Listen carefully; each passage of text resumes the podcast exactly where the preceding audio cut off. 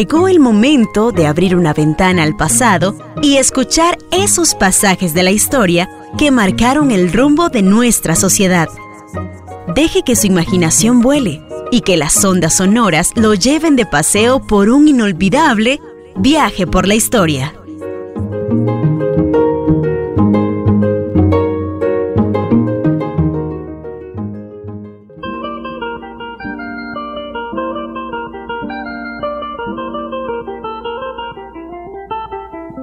Costa Rica se habla a veces de pactos que se realizan entre fuerzas políticas o que han contribuido de muchas maneras a construir parte del proceso democrático nacional. Parte de esos pactos son las mismas constituciones políticas. Nosotros hemos tenido desde 1821 hasta hoy 13 constituciones políticas. Cada constitución se le considera un pacto, un acuerdo nacional donde alrededor de ellas se estructura el país. ¿Por qué? Porque una constitución política define los fundamentos en los cuales se autodefine la sociedad costarricense. Por un lado se dice quiénes son los costarricenses, qué es Costa Rica como territorio, se establecen los ámbitos del límite del espacio geográfico entre tal frontera y tal otra, entre mares, etc. A veces eh, señalan los tratados que definen nuestros límites. Eso es válido, se establecen quiénes son los costarricenses, los habitantes de Costa Rica, que tienen todos los derechos eh, ciudadanos y electorales, y se define también quiénes viviendo en Costa Rica pueden tener esos derechos, excepto los electorales, los extranjeros no nacionalizados. Se establecen los derechos y las libertades de los ciudadanos, se establecen los órganos de ejercicio del poder político y se establecen las constituciones políticas también la forma como se accede a esos órganos. Así, por ejemplo, se señala que para los efectos de eh, poder ejecutivo y poder legislativo, de acuerdo a una vieja tradición republicana, es por representación política que se llega a ellos y se acude al expediente de considerar a cada ciudadano eh, un ser soberano en donde todos soberanamente delegamos poder en quienes gobiernan. Esto porque así está concebido desde el punto de vista de la doctrina del ejercicio del poder político y entendemos que el jefe de Estado, el presidente de la República, a quien a veces se le llama mandatario, es justamente un depositario de esa voluntad general, de esa voluntad política que nosotros le trasladamos para que él gobierne la administración del Estado de la mejor forma posible. Y por eso se le llama a veces mandatario, porque recibe un mandato de los mandantes, que son los electores, para gobernar en favor de ellos, en procura de ellos, en el mayor bienestar de ellos, en lograr el mayor bienestar y la felicidad posible. Esa sería ideal. En ese sentido, esos pactos conducen a la gobernabilidad. Por eso es que en, momentos como el de ahora estamos ante la, eh, un cambio de gobierno que es resultado justamente de una expresión de voluntad popular que es muy importante y que es de eh, expresión mm, del sufragio nacional que en esta ocasión se realizó por dos rondas electorales, debido a que en la primera no se logró el porcentaje necesario para quedar electos. Ese, ese, ese carácter de la representatividad en elección, hasta 1935 se establecía que debía ser sobre el 50% de los votantes. En época de Ricardo Jiménez, en su tercer gobierno, se acordó modificar para que el eh, el triunfo electoral se determinara sobre el 40%, lo cual le da al proceso político una gran estabilidad. Si nosotros consideramos desde 1953 hasta hoy los procesos electorales, los 18 procesos electorales, solo dos o tres han pasado el 50% en resultado favorable a un gobernante. Si eso no hubiera sido así, todos los demás procesos electorales hubieran tenido que ir a una segunda ronda electoral.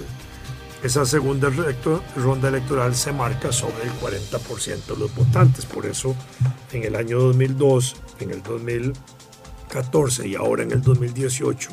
donde no se logró el 50%, el 40% de los votantes, el resultado se pasó a una segunda vuelta. Y esa segunda vuelta no tiene porcentual. Se entiende que ahí gana el que tenga más votos pero el que tenga más votos en la segunda vuelta siempre será alguien que tenga más del 50% de los votos emitidos. De manera que se fortalece con eso un principio de representatividad y por otro lado se asegura una elección, porque si en la segunda vuelta se exigiera un 40% para definir ganador, probablemente sería como una rosca sin fin, donde a partir de entonces habría que hacer un montón de procesos electorales. En estas últimas elecciones, especialmente en esta, el resultado electoral eh, fue de tal manera que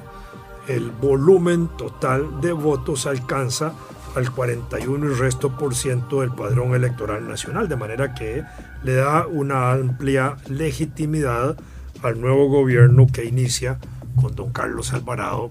el 8 de mayo en curso. Yo creo que esta es una de las cosas importantes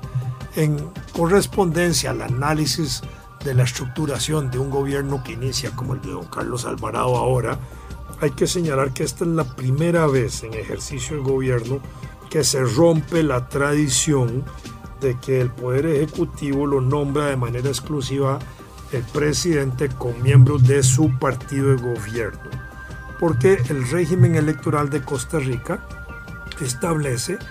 que a nivel del Poder Ejecutivo el partido que gana las elecciones a nivel presidencial tiene la libertad absoluta de nombrar su gabinete, es decir, sus ministros. No tiene que tomar en cuenta a ningún otro partido ni proporcionarle a ningún partido una cuota de ministros en resultado del proceso electoral en el que participaron. El que gana el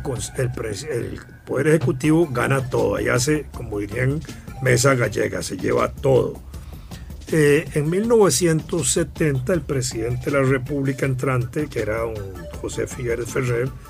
mantuvo en su gobierno al ministro de Hacienda del gobierno anterior de don José Joaquín Trejo Fernández, que era eh, don Oscar Barahona Strever, lo mantiene como ministro de Hacienda durante dos años. Y eso fue una excepción en ese momento importante que destacó la importancia, obviamente, del ministro, la importancia que le atribuía don José Figueres a él, obviamente con don Pepe Figueres y su nuevo gobierno, el sector económico que lo apoyaba, que tenían confianza también en la gestión del ministro Oscar Barahona para que fuera mantenido como ministro de Hacienda. Después, hasta el gobierno de don Oscar Arias Sánchez de 1986, no se introduce otro miembro en su gabinete de que no sea de liberación como lo fue eh, don Rodrigo Madrigal Nieto, que fue canciller de él en ese momento y que no venía de las filas de Liberación Nacional y que lo escogió por meritocracia, como decía eh, don Oscar, por méritos propios de quien fue un gran canciller de paso y que indudablemente bajo su rectorado bajo su dirección la Cancillería y en las circunstancias de la época de los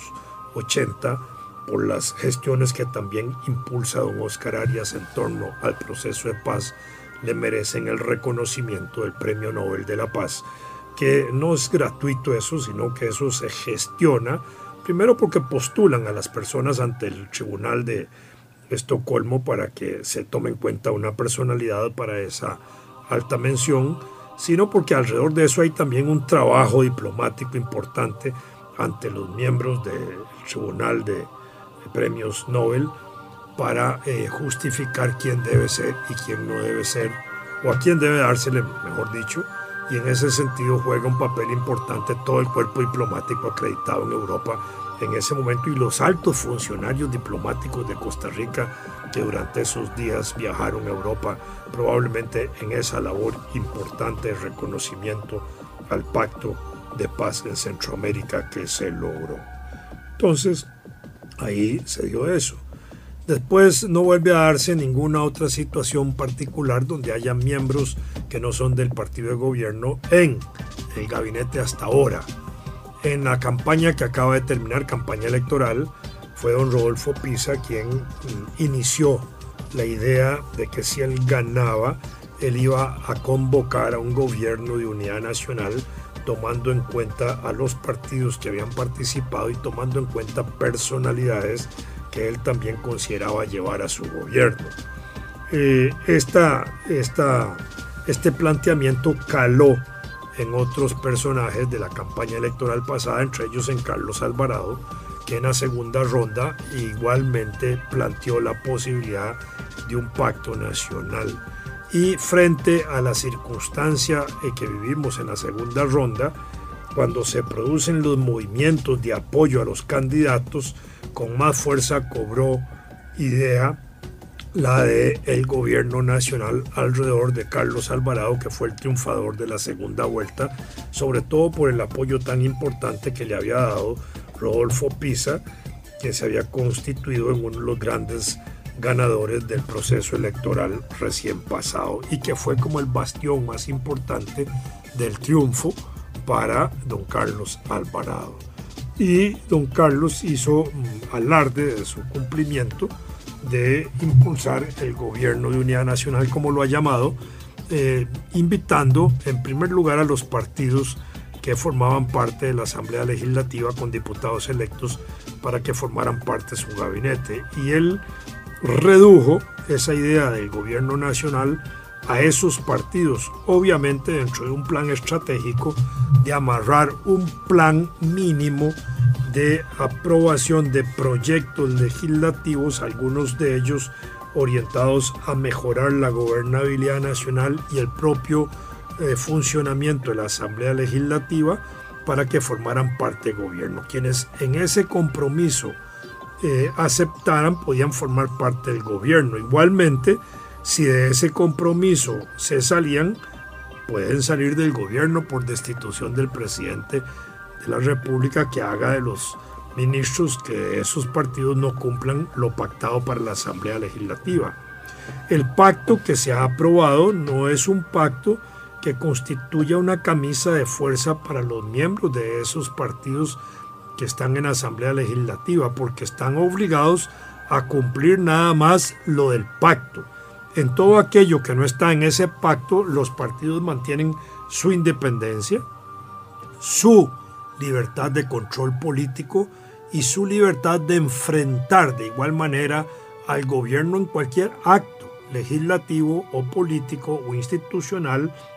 o administrativo que consideren que deben enfrentarlo. Esto es importante entenderlo porque entramos a una situación nueva, cualitativamente nueva, en la historia nacional, donde por primera vez hay un gobierno que tiene representantes de cinco partidos políticos, algunos de ellos nacionales y uno cantonal. Cantonal porque eh, representa al partido Curriabat siglo XXI en la figura del ministro de Educación que ha sido nombrado, don Edgar Mora, que representa a un partido cantonal y no a un partido provincial ni a un partido nacional. Los demás son el partido eh, PAC, Acción de Gobierno, Acción Ciudadana, perdón, que es el partido oficial. El segundo es el Partido Unidad Social Cristiana, el Frente Amplio y Liberación. Estos últimos, Liberación, Frente Amplio y Unidad Social Cristiana, así como eh, Curriabat siglo XXI, son partidos que como partidos no han suscrito ningún pacto de coalición. La coalición es cuando los partidos se unen en otro partido. Varios partidos se unen A, B, para formar el partido D. Ahí no hay coalición, aquí hay representación de esos partidos en el gobierno. Incluso interesante porque el Partido Unidad Social Cristiana se vio obligado a, realizar una asamblea nacional el 29 de abril a la carrera para mm, modificar el estatuto y apoyar el acuerdo de eh, Rodolfo Pisa de impulsar con el presidente entrante el Pacto Nacional de Gobernabilidad en ejercicio del gabinete. Y el Partido Unidad Social Cristiana liberó de responsabilidades, autorizó a que cualquier miembro de su partido y dirigentes de su partido pudieran formar parte del gobierno sin perder la credencial de miembros de ese partido y sin perder la credencial de antigüedad de miembros de ese partido. Lo de la antigüedad tiene importancia porque eh, para ser candidato en esos partidos a veces se requiere antigüedad de militancia, de pertenencia. Y si alguien sale al gobierno saliendo del partido, pierde en ese sentido tiempo de continuidad y de militancia que después lo puede afectar para aspirar a puestos de elección popular posteriormente. Esto significa que si Rodolfo Pisa, actual ministro de la Presidencia de la República, del nuevo gobierno, en el año 2022 quisiera ser candidato a la presidencia otra vez por parte del Partido Unidad Social Cristiana, primero tiene que renunciar a su condición de ministro un año antes. Y segundo, ya renunciado, permanece dentro del partido con todos los derechos de cualquier ciudadano miembro de ese partido en posibilidades de aspirar a una candidatura, lo que es un proceso ya interno de disputa interna al cual él tendría que someterse. Pero igual cualquier otro funcionario de gobierno que así quisiera hacerlo con su propio partido de gobierno o con otro partido que quiera aspirar. Entonces tenemos una situación nueva en el país que es un pacto de la realidad, un pacto de factibilidad del hecho práctico político de gobernanza en Costa Rica. Es nuevo cualitativamente, nunca se había dado en el país esto hay que celebrarlo porque esto nos conduce indudablemente a una nueva situación en la cual podemos pensar que la democracia costarricense ha madurado,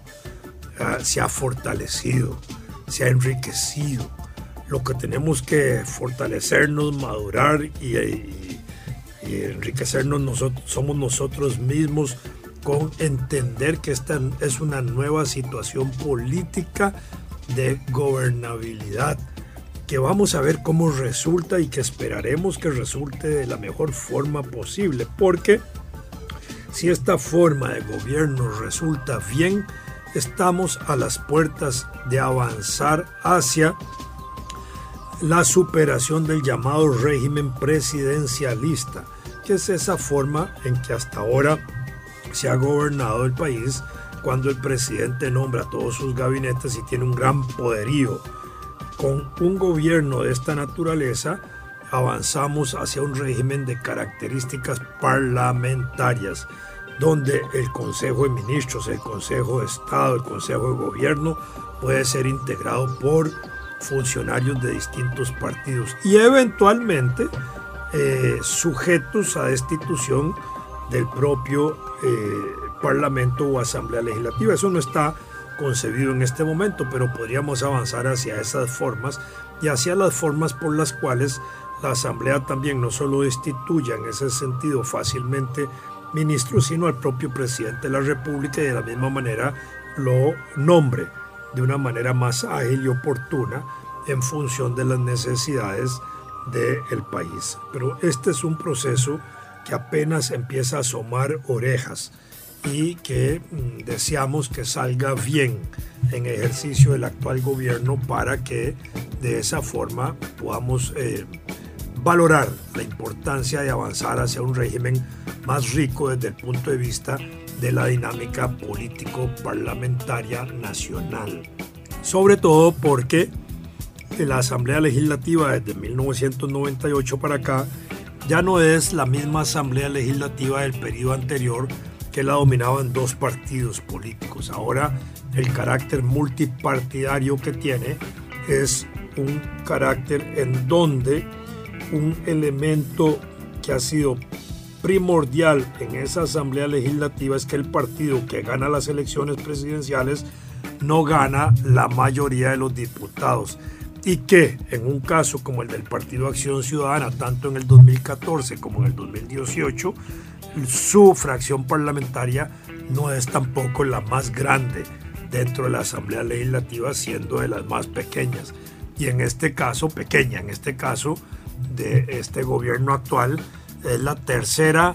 representación parlamentaria. Primero está la de Liberación Nacional con 17 diputados, luego la de Restauración Nacional con 14 y en tercer lugar la del PAC con 10 diputados, perdiendo 3 en relación al 2014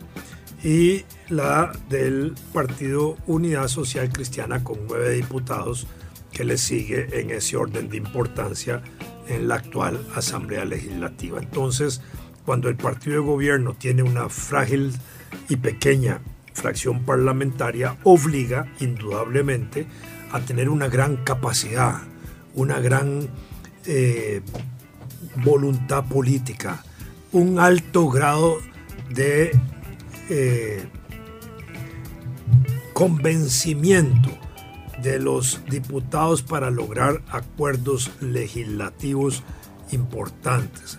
En este sentido juega un papel muy importante el ministro de la presidencia, que es justamente el encargado de relacionar al Poder Ejecutivo con todos los poderes fácticos del país. Es decir, es el que lleva las relaciones del Poder Ejecutivo con la Asamblea Legislativa, con las Cortes, con el Tribunal, con las instancias políticas extraparlamentarias, partidos políticos que no están en Asamblea, como fuerzas políticas y los sectores económicos y empresariales del país como los sectores sociales, sindicales, cooperativos, solidaristas, etc. El ministro de la presidencia pasa a ser un personaje de primer orden. Y hay que entender también que un ministro de la presidencia poderoso y fuerte refleja un gobierno poderoso y fuerte. Y un ministro de la presidencia cuando habla debe darse la sensación de que habla con él el presidente de la República. No puede haber una situación de debilidad en ese sentido. Cuando el presidente habla, habla el presidente, pero cuando habla el ministro de la presidencia, se debe interpretar que es también la voz oficial de la Casa Presidencial. Cuando ejercieron ministerios de la presidencia Danilo Chaverri, eh, Rolando Laclé, Rodrigo Arias, en distintos gobiernos liberacionistas y social cristianos, cuando estos altos funcionarios del gobierno hablaban, uno entendía que hablaban los presidentes de la República. Rafael Ángel Calderón, Miguel Ángel Rodríguez o Oscar Arias. Eran gente no solo muy ligada al presidente, sino que estaban muy vinculados al quehacer, a la dirección de la política del Ejecutivo Nacional, al conocimiento de la pequeña letra y la gran letra que ahí se escribe y en ese sentido eran grandes ministros. Estoy seguro de que Rodolfo Pisa, en su condición de ministro de la presidencia, puede llegar a ser un gran ministro de la presidencia. Tiene la capacidad para hacerlo, aun cuando no es del Partido Acción Ciudadana, pero tiene la inteligencia emocional política para interpretar el papel que él tiene y para ejercer la mejor relación política con el propio presidente y ser su vocero institucional y gran coordinador que debe ser en lo que le corresponde con los propios funcionarios del gabinete en lo que no le atañe al presidente de la República.